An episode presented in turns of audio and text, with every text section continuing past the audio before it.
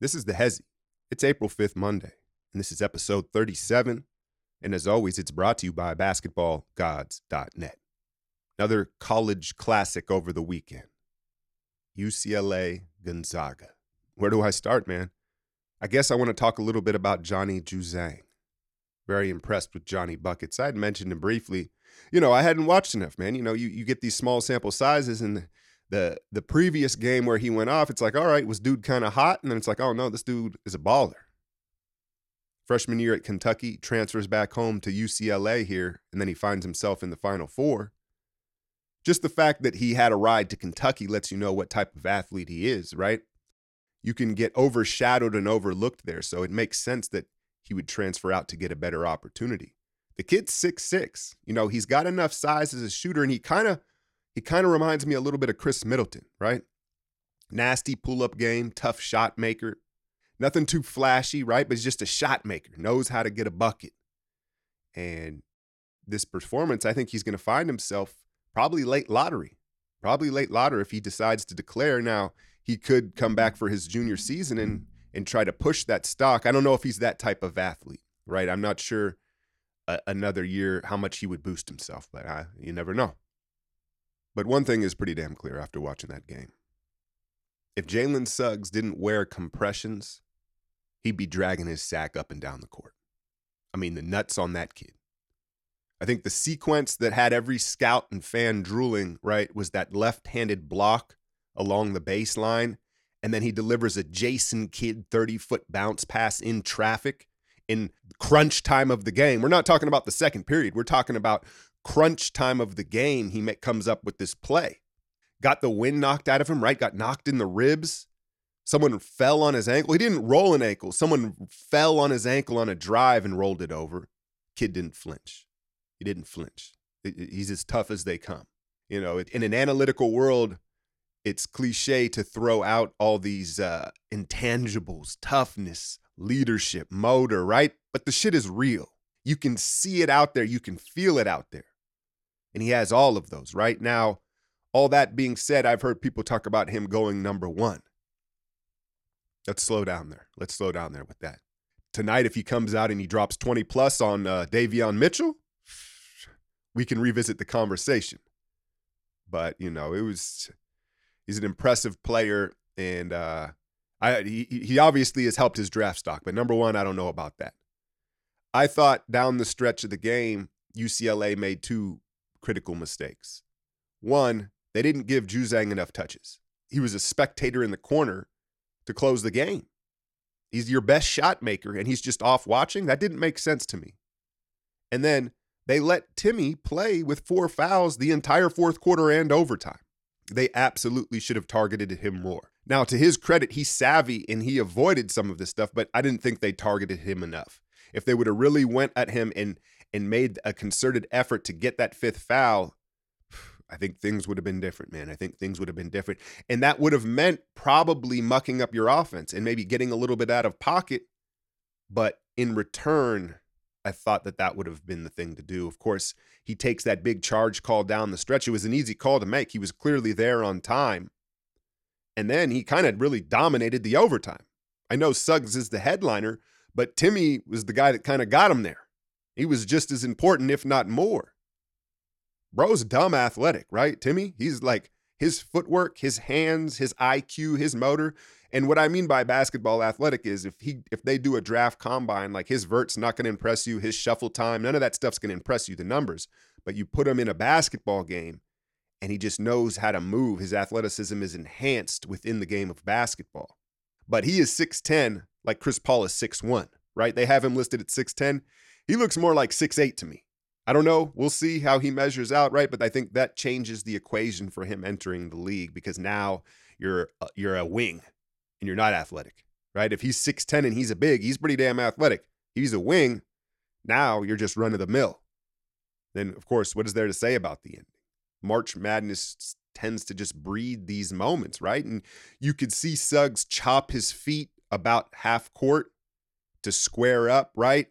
And then the trot when he let it go, very Steph like. You could tell he he liked how it felt when it when he let it go. Because you know, you shoot a shot that far from from that deep, you've got a little bit of time to kind of watch it go and see what's going to happen. And you could tell he felt good about it. Sure enough, the bank was open and Gonzaga's destiny continues. So they've got Baylor tonight, and I'm rooting for greatness. You know, I don't, I, I, am not too invested either way, but I, I want to see them complete this thing tonight against Baylor, and I think they will. Now, the ladies' side of the tournament is done. It finished up yesterday. Let me catch you up on it, though. It was Friday where Arizona had a huge upset over Connecticut. UConn, Paige Bueckers. they struggled. They really kind of showed their age. UConn, they didn't have any upperclassmen in the rotation. And you kind of saw that. Arizona was a, a, a more experienced team, and frankly, they were more hungry. They came out, they were the aggressors, and they bullied this UConn team that was heavily favored.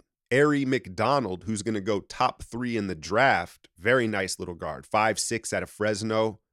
One of the few players in this tournament that could really create her own shot and was willing to pull from deep. And that's what you saw in that UConn game. I think she had four threes in the first half that really gave them the lead. And then late, you could just see again UConn's lack of experience and strength, really. There's such a gap, right? You, you Paige in, in this freshman class is so talented and impressive. But the difference between a 19 year old and a 22 year old or 23 year old physically, there's a huge gap. And I think ultimately that's what you saw in that game late when it got real physical. So Arizona moves on to the national championship that was played yesterday against the number one seed in the tournament, Stanford. But I think the story for Stanford throughout most of this tournament was you had Kiana Williams, Stanford's senior guard, who's headed to the WNBA this summer, really had one hell of a choke job the entire tournament. She was awful. And despite that, Stanford got it done on the back of their young bigs. Haley Jones, the local product from Santa Cruz, the sophomore, was absolutely the MVP. She's nice, man. She's kind of like a point forward. She's got super smooth footwork, can turn over either shoulder. And then you got, you know, Cameron Brink in there acting like Rudy Gobert, man, in the paint. She had she was averaging like five, six blocks a game in limited minutes. But I really didn't like Arizona's strategy in that game because you've got the leading scorer in the tournament in Aari, and she's again a five six guard. She's got a stroke from deep, and she gets to the cup. She's a lefty, right? But Stanford packed it in. It, they highlighted it, right? They called it Aari's house. They were not going to let her score in the left quadrant of the paint, and she relentlessly attacked, and it led to her being super inefficient. But when you look at Stanford and you look at their strength, it's their bigs and their size, right? So where would Arizona and Aari have an advantage? On the perimeter. So I thought that they should have pulled the bigs out as far as they could have and forced them to guard in space rather than come to them in the paint. I thought it was just a strategical error, but that would have meant playing some basic pick and roll basketball up top, and they weren't willing to do it. But all that said, man, they still had a final shot at the end there because shit, Williams damn near choked the game away for him. Which you have like eight turnovers? And so they had a final look at the basket, but Aari didn't pass it. She probably should have passed it. They sent a trap at her and she heaved it up and the Stanford Cardinals are the national champs. They're going to be a force to reckon with here these these next couple years because again, Brink and Haley Jones and their bigs, they have another sophomore that I believe she's Australian, Keith Van Horn's illegitimate daughter out there banging the three ball. Um, they're all, you know, they're all young, freshmen and sophomores. And so they're going to be a force to reckon with because they're going to be there for a while and now they have that experience and better yet that confidence. Now, Friday night, my Dubs were in danger of taking the worst L in NBA history. At one point, they were down 61 points to the Toronto Raptors. No Steph, no Draymond, but it didn't matter, man. It didn't matter. Like, it's hard to get beat that bad, usually, because when you're up, let's just say 40, right? Human nature sets in pride kicks in. The other team takes their foot off the pedal. I think there was an element that Toronto, who had lost 13 of 14, and Nick Nurse and the way they're wired, right? They really wanted to lay it on. Nick Nurse was pressing these boys up 50. So there was a little bit of that, but still, it's unacceptable, man. And you're starting to see things unravel for the Warriors and Steve Kerr. It's getting ugly. They took another loss to Atlanta last night. You know, I'll have that breakdown later this afternoon.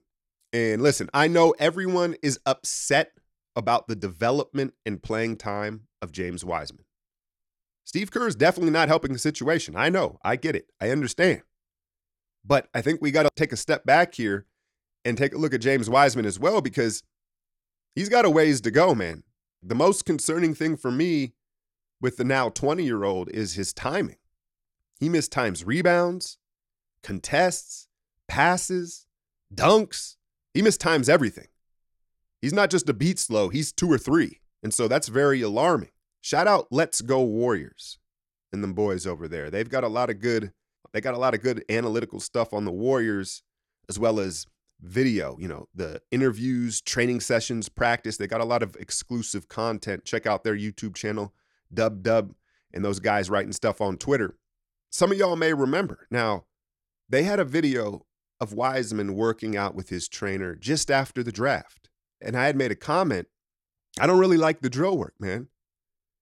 It was a lot of ball handling and, and guard work. I also made note of the trainer. Dude looked like Tyrion Lannister. And I was like, look, man, I don't know about you, but I don't want my seven footer being trained by a midget. Shit. Was that, do I have to edit that out? Fuck it. Y'all know what I'm saying. His trainer, go go ahead and go find the video. It's on, I'm sure it's on their YouTube, James Wiseman training video. His trainer looks like he's about five foot seven. And sure enough, this kid has no big man skills. Everybody's complaining about him catching it in the post with his back to the basket. He doesn't know how to seal. He doesn't know how to pivot. He can't drop step. He doesn't know how to sink his hips. He has no big man skills.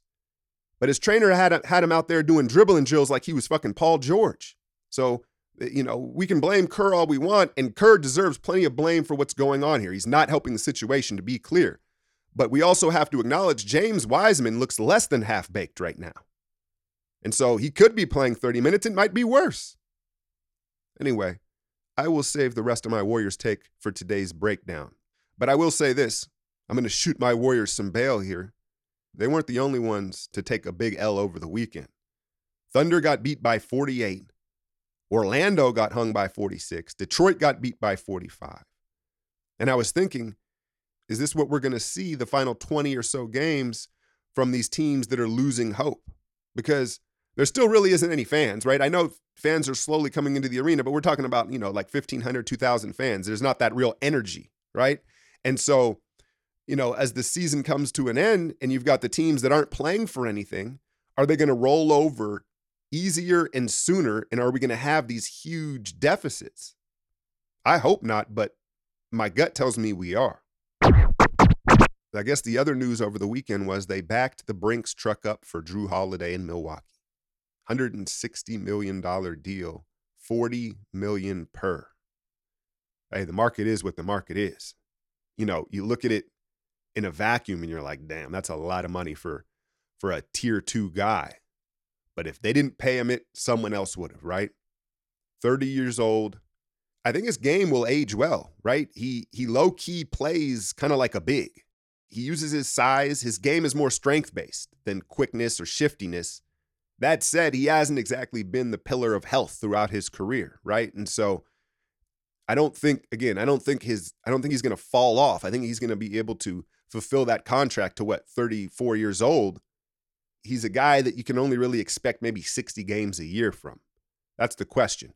And when do you get those games? Because if if he's out when it matters, then of course the deal's not going to be worth it. I also want to do a quick MVP check. Joel Embiid returned over the weekend to reignite his battle with Karl-Anthony Towns. That's an underrated rivalry there, right? They get real physical with each other. It's something that's not really known. I forget about it too, and then and then I see the highlights and I'm like, oh, I forgot about that. Whenever Towns and Embiid match up, tune in, tune in. It's fun. It's fun to watch. Embiid looked all right. He didn't look too heavy, so that's a positive for the Sixers. They got it done against Minnesota. But I wanted to do a quick MVP check here because let's keep an eye on Donovan Mitchell. Look, I know it's going to be next to impossible for him to probably even get a vote, right? But he deserves some love. I wanted to just put his name out there because he, he, look, the Jazz continue to win. What do they win like nine in a row? I, uh, I had said, how are they going to be as the hunted? Well, they've responded and won nine in a row. But Mitchell's he, look, he's giving you 25, five assists, and 40 from three. And so, you know, you say, okay, Those are all star numbers, not MVP numbers. But again, you're talking about the number one team in the league. I think the irony in the numbers is let's let's inflate the numbers a little bit. Let's say he's giving you 30 and 8. People may say, "Oh, damn, like look at those numbers." Hey, he I think he'd probably get more MVP talk. But the cost of that would be he would probably be doing too much to get those numbers and they wouldn't be winning as much. Right? The fact that his numbers are there, 25 and 5, it's such a team and collective effort.